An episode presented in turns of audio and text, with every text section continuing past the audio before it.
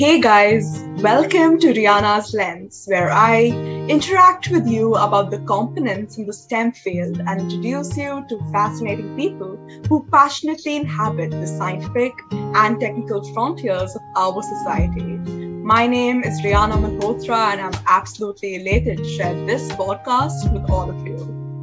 On this episode, I'm joined by a guest who's a third year PhD student at the University of Wisconsin.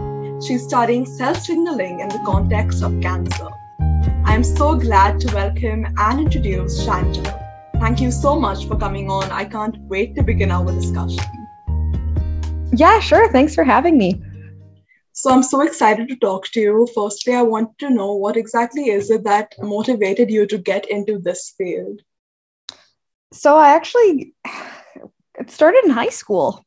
Um, so I was about 16 and I was invited to do a protein modeling project. Um, I really only started learning what proteins were, um, but we got paired with a PhD student in Milwaukee to help us with our project. It was about a group of five or six of high school students. And I loved it. And that's pretty much what started. I was like, okay, I really like biology and chemistry.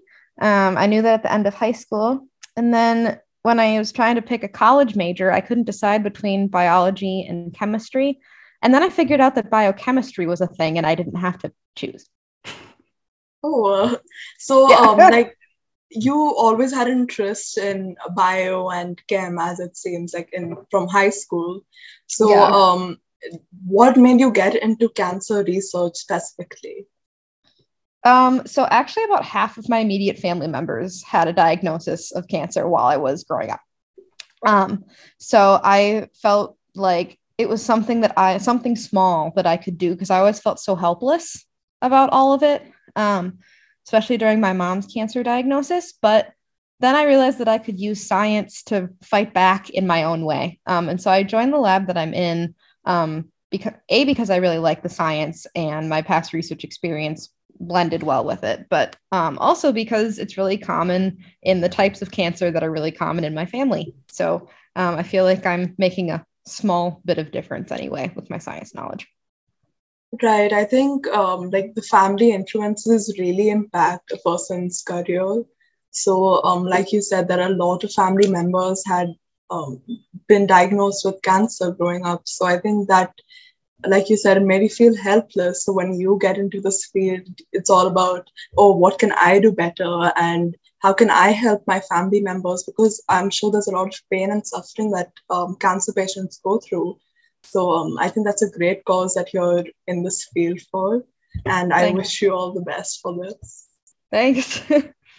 um, so now, as you're in bio, uh, under like majoring under biochemistry what are some of the coolest experiments that you have done in your lab? Um so i have not i've done a lot of different things. I do a lot of western blots. Um if you follow me on instagram uh, g protein coupled researcher um, I do a lot of Western blots, which, for those of you unfamiliar, is um, running proteins on a gel. Um, you separate them on a gel, and then you transfer it over to a special piece of paper called nitrocellulose, and you um, put antibodies on it that bind to a specific protein that you're looking for so that you can see the levels of a certain protein um, in your sample. The process takes about six hours the first day, and then you have to develop them the next day. So it's quite a time involved process to do so many Westerns, and I do a lot of them. Like I do them almost every single day. Um, so they're really useful, but I wouldn't say they're the coolest. Um, other people in our lab have done chemotaxis assays, um, which basically means that you're studying how cancer cells migrate. Like you literally put them underneath the microscope and you put a protein on one side of the chamber and you can physically watch the cancer cells migrate. Wow, that sounds pretty awesome. So um, yeah. I'm sure you get to work with so many equipments um, in your lab. And as technology is advancing, I'm sure there must be a lot of more equipments coming in. So what are uh, some of the most amazing equipments that you have used? Like, you know, in high school, uh, there are a lot of equipments that you use in your lab activities for the practicals. But uh, was there anything different that really amazed you?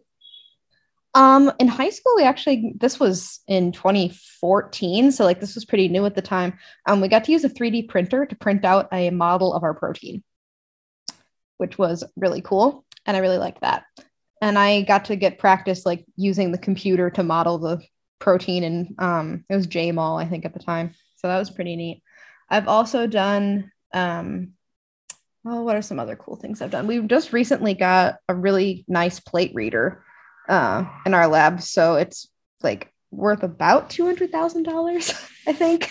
Um, yeah, my, yeah, I got a grant for it, but um, we use a biophysical technique called BRET. I don't, I don't know if anyone's ever heard of that, but it's a way to detect if two of your proteins that you're interested in are interacting in in an actual cellular environment so it's really easy to like purify or relatively easy to purify two proteins in this like see if they interact in a test tube but that doesn't really tell you about like if that's actually happening in a cell or what function it has um, so we can add fluorescent proteins on the end of two different um, proteins that we're looking at. And then if they're close enough in proximity, um, the, the fluorophores actually excite each other and we can measure that with a plate reader. So um, I've done that as well.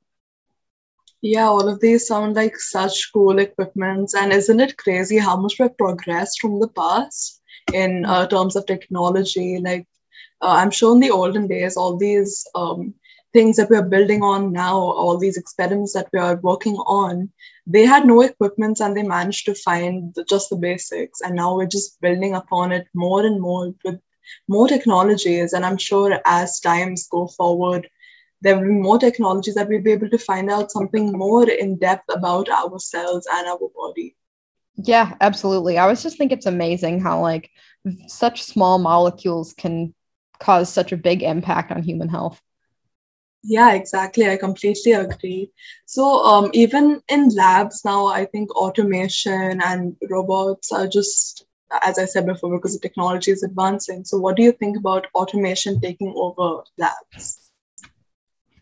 To some extent, it won't ever really take over because you still have to have people that design the experiments. A computer can't think critically about how to design the experiments, how to set it up, and all that.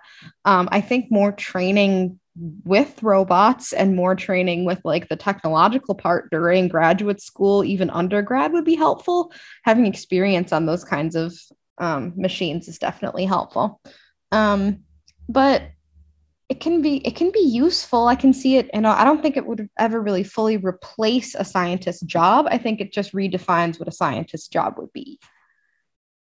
Right, definitely. I think we will be um, using their aid. We will be having some help from them, but we'll always need programmers to be behind uh, programming robots and developing software. So I don't think we leave anything to robots like anytime soon.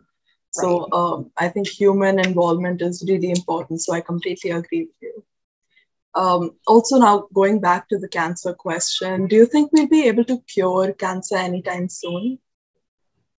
Um, honestly, no, but that's only because it's so different in every person, right? So, like, I do some outreach with elementary school age kids, and they ask me the same thing, like, "Oh, are you going to cure cancer?" I'm like, "Well, no, but here's why." And like, my research is still important, and it's still worthwhile to do.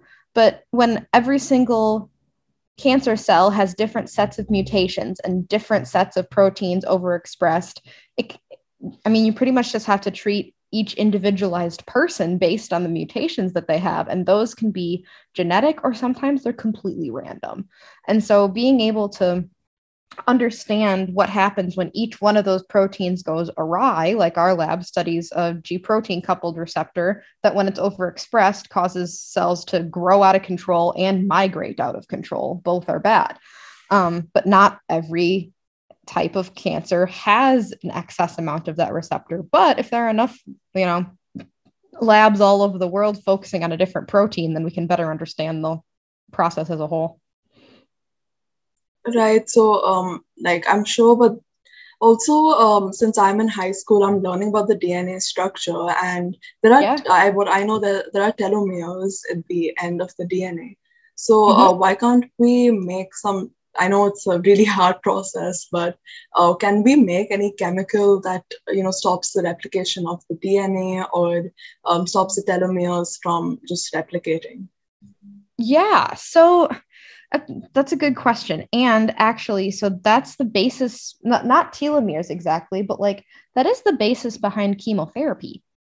So, um, a lot of common chemotherapies will interrupt DNA synthesis um, because if you can't divide your, if you can't replicate your DNA properly, then you're not going to go through mitosis because you don't have two good copies of the DNA and the cell dies. So, this is the idea behind oh, any fast growing cell population will will die with this essentially poison.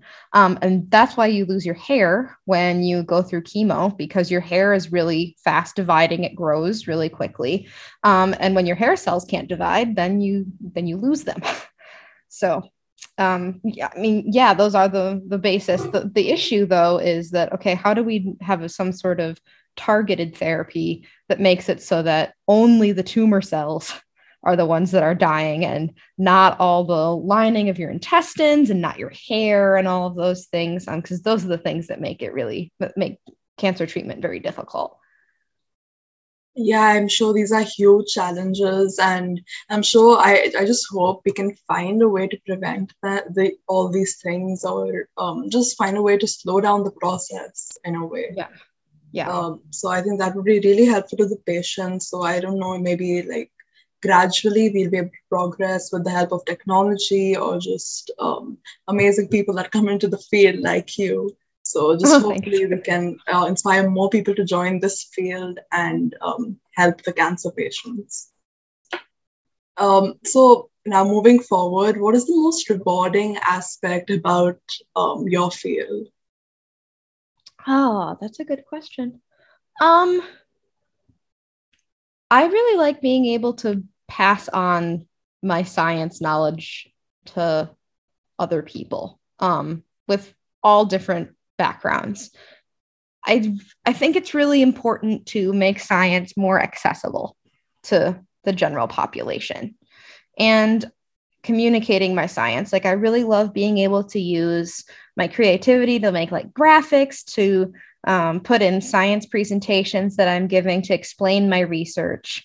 Um, because ultimately, the more people that really understand what we're doing, then the more people can get behind us in the fight against cancer and, you know, generally support um, health, biomedical research in general. So, Right, definitely. Um, and also, as you said, that uh, to impart the information about science to other people is so important. And also, mm-hmm. especially now that social media is booming, there are a lot of people, like from before, I've just noticed that a lot of people want to get into being an influencer or just getting into YouTube or TikTok. And uh, they're drifting apart from the actual fields that uh, I'm not saying that these are not like really fields, but you know they're drifting apart from the stem field so that's why it's so important to raise awareness about how important these things can also be and um, there are fewer yeah, and fewer people that are like joining that's what i have noticed i don't know about you like what are your opinions about this I'd say that those two things aren't mutually exclusive. Um, I started a science Instagram account just because I really want to be a lecturer. I want to be a college professor. That's why I'm in graduate school. Um, but I wasn't really getting a lot of teaching experience because I was early on in my PhD, but I really wanted to do it. And so I decided I was like, oh, well, maybe I'll just communicate my science on the internet. um, and then all of a sudden, now there's like somehow thousands of people that want to follow me follow my science. Um, and so I that was never my intention was to be like an influencer, but I really like being able to show what my experiments look like on a day-to-day basis and like, you know, this is what it's like to be a scientist. And I also want to be like I don't want to discourage anyone from going into science, but like I also want to be transparent about how hard it is. Like a lot of your experiments don't work and it can be really hard to separate your failure from an experiment failing um, those kinds of things. Like there are a lot of struggles about being in academia, and I want to be honest about those too. I mean, I'm still here; it hasn't driven me out, but like I, I want to be honest and transparent about what that kind of experience is like as a woman in science. Right. I think uh, social media for that reason is definitely a boon and uh, it's i think it's great that you're able to impart uh, more information about science and be so transparent about it because i'm sure it's not always we don't always look through rose tinted glasses when we're uh, working in a lab or just any field. Um, so it's great that you're also sharing the challenges that you face along with the benefits. Um, so like moving forward, um, what you I'm sure you did an undergrad program also before doing PhD. So um, what did you take in your undergrad? Yeah, so I attended Carroll University in Waukesha, Wisconsin for my undergrad. I graduated in 2019. Um, was there for four years.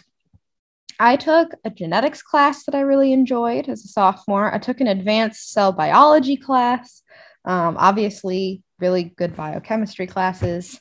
Um, advanced analytical where I got to use all sorts of instruments and I really got hands on practice with like running my samples and the internal workings a little bit of like how they worked. Not too complicated as an undergrad um but just like generally how what my samples were doing while they were in there. Um so yeah i really enjoyed my time in undergrad. I miss it a lot actually. Just i really enjoyed the class structure and all my instructors and everything because i mean that's ultimately the kind of environment that i want to be a professor in so yeah and uh, did your undergrad program also offer a co-op or an internship um yeah so i did um two summers of undergraduate research um, but it wasn't actually through my university. I actually did it where I'm at grad school now. um, so it's not too far. It's like a 20 minute drive or so away. Um, and so I spent two summers doing full time research, um, both between my sophomore and junior, and then my junior and senior year. Um, so it was two different labs, two different research projects, but at the same school. So, did these um, research like projects in your grad school motivate you to join um, the grad school that you're in currently? Yeah, because like I knew some of the professors from my summer experiences when I applied, so then I wasn't going in completely blind. Um, it also happened to be that the lab that I joined, uh, the two background experiences that I'd had, so the the two summers, they kind of blended perfectly into what became my dissertation work. So I got to be able to combine the two. So during my first summer, I did um, ubiquitin proteasome system stuff. So like protein degradation um, and how it applies to neurodegenerative disease like Alzheimer's and ALS and Huntington's. And then um, for my second summer, I learned about G protein coupled receptors and I studied it in terms of uh, blood pressure regulation. And now I combined ubiquitin and GPCRs for my dissertation work. So I took a little bit from both and smushed them together and made a project for myself, kind of. Yeah, I think it's all interconnected. Like, it's, mm-hmm. even our bodies, everything is uh, related. And uh, as you mentioned before, that even the smallest cell contains so many different structures within, and even those have structures within. So our body is so vast, and uh, and that too, it's one cell that we are seeing. There are so many cells in our body, so that's just insane to me. I know it's amazing that we all ever work right. If I think about it too much, it hurts. right absolutely there's so much to go into and so many different fields that are exploring um, everything about our body. Like you're specializing under one type of cell, but there are so many different fields that are focusing on so many other things in our body. So it's oh, just, oh yeah, it's just crazy. I know. I I agree. I think it's really cool. So, uh, what are your plans after completing your PhD? Uh, so I want to be a lecturer. So I have learned that like I like research for what it is, but I just don't think it's sustainable for me for a long term career. And what I mean by that is just, I don't want to have to write grants all the time. I went through the process of writing a grant for the uh, National Institute of Health uh, last year, and it was very stressful. It turned out well for me, um, but I, it's just not something that I would want to have to do for the rest of my life. I mean, and that that's a good thing to learn, um, but that's what comes with being a research professional for the most part. Um, and so I would rather be in an environment where I can um, have teaching and curriculum development as my primary job. Right. So, um, do you want to get into some field that uh, also has communication involved in it because I'm sure research is more based around a lab. So, um, are you looking forward to something with communication along with your research? Yeah. So I that's the problem is like I'm I'm I mean I might continue research afterwards um but I I might not and that's okay. Um it's a love of science either way. um and I think training the next generation of budding scientists is I, I argue is equally important. Um so that that's really where my passion is. I really like being able to explain science to other people because it always just seems so intimidating and I just want to make it more accessible. Right, right. But uh, I mean, STEM is such an interdisciplinary field, so there's so much to get into. So I'm sure that yeah. you'll find something that's uh, interrelated that you can that fits as per your yeah. experiences and what you want to really get into. Yep. Yeah, I'm open. Um, sometimes I just kind of browse around Google and see what kinds of science communication jobs can I get. Um, just because I'm curious. But yeah. Yeah, I mean, sometimes you just depend on Google because it has all the answers. And yeah, uh, I'm like, I don't. I'm like, I don't know. I mean, all, all everyone on my committee and stuff. I mean, they're all in academia. That's the path that they chose, and that's great. But like, not a lot of people know about all the other choices that you have. So yeah, and the great thing about Google is that if you search something, you can either come out of it stressed or you'll be happy with your results. So it's really yep. unpredictable, but that's the great thing about Google. It gives you all the information just completely unfiltered. it also is helpful too that I'm in this awesome science communication community on Instagram and I have friends in all sorts of areas. I have friends in artificial intelligence now. I have friends in pathology labs. I have friends in microbiology labs. And like they're all going different directions with their PhDs. And so I can ask them, which is helpful. Right. Yeah. So, um, like as you said, it's so important to surround yourself with people that are in the same field as yours, or if not the same, just some feel that they have stemmed from, from after biochemistry because you learn from their experiences and um, so maybe that can help you choose which path you want to go after your phd yeah yeah for sure. Um, lastly i want to ask you um, why do you think more people should join the stem fields? Well there's a lot there there's a lot of reasons. Um there's a lot of things going on. I mean you if you want to go the more engineering route there's i mean i know nothing about physics and hats off to people who love physics and are passionate about it um because i just really don't conceptually understand it. Like here and admitting my my downfalls right? Like i love biochem but like there are just some things that i don't understand so other people should go and do that. Um but yeah, I mean, I think people get intimidated by like, oh, I'm not good at math or oh, I don't have perfect grades. Like you you don't need perfect grades. You need passion. If you really like it, like you'll get there. And I think people are more patient in the training part than what you think they might be. Um, people are willing to train you and get you ready for the job that you really want. Um, I know a lot of people who like really didn't have perfect GPAs, got into great PhD programs, or decided halfway through college that they wanted to do something else. And like, that's okay too. So, um, yeah, that's that's how I feel about that, I guess. Right, and uh, as you said, everyone has a different skill set. Like someone in the maths or physics field must be so intimidated by biochem. So um, everyone has something different to offer to the table. So being authentic is the best thing that anyone can ever bring. And that's why I think STEM is such an important field that people should get into because um, we all have different skill sets, and STEM is all about logical thinking and it really widens your horizon. So, um, STEM yeah. is an extremely important field, according to me.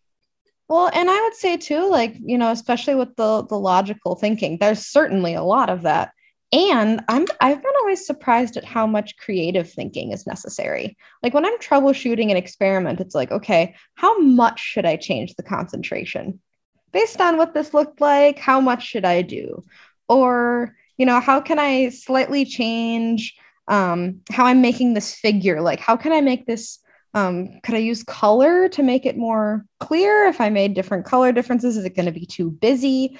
Um, those kinds of things, I, like composition of figures and stuff like that. There's a lot more subjectivity to it than you think. And so creative minded people are very welcome in STEM, and there will be a spot for you. Yeah, well, I think we are all problem solvers, everyone in the STEM field. So if you're thrown, if any challenge is thrown at you, you'll use all your problem solving things that are skills that you get through your um, STEM experience and you just put it yeah. at anything you get. So that's why I think STEM is so amazing because you use your mind throughout, eh, like every step of the way. So even throughout your daily activities, sometimes you must be catching yourself thinking, oh, that's something I've seen in the lab, so probably I can use this here as well. Yeah, yeah. I also want to ask you, what advice would you like to give to anyone that wants to join this same field as yours? Uh, like biochemistry research yeah. in general. Um, if you are a high school student or an undergrad, there are so many opportunities for you. And a lot of times you just have to ask. And I know it seems big and scary, but like mentors want to mentor you, they want to train people just like you and get them excited about science. Um, all you have to do is ask. And having that kind of research experience can really propel you forward. Um, and making those professional connections early on is really important. Um, I would say too that academia does have a way of taking over your life if you let it. Um, you can't let it embrace who you are, stay with your hobbies, maintain them outside of lab. You are a scientist, but you can also be, you know, a wonderful friend and an artist and all the other things you want to be. Um, I really don't want people to feel like if you if you don't dedicate every single aspect of your life to being a scientist, then you're not a good scientist. It's not true. Like you can be a good scientist and be good at so many other things that make you who you are. Yeah, that's some really great and heartfelt advice. Well, that's it for today. Thank you so much, Chandler, for coming on my podcast. I had a great time yeah. talking to you, and I definitely got to know so much about your experiences and your insights. So it was just amazing. Thank you so Good, much. I'm glad. Thanks for having me. Yeah, and uh, to let all of you know, this podcast is now available on YouTube, Apple Podcasts, Spotify, and all your listening platforms. Make sure you subscribe to all of them and stay tuned for more. Shanda, is there anything you'd like to shout out or say anything before you log off?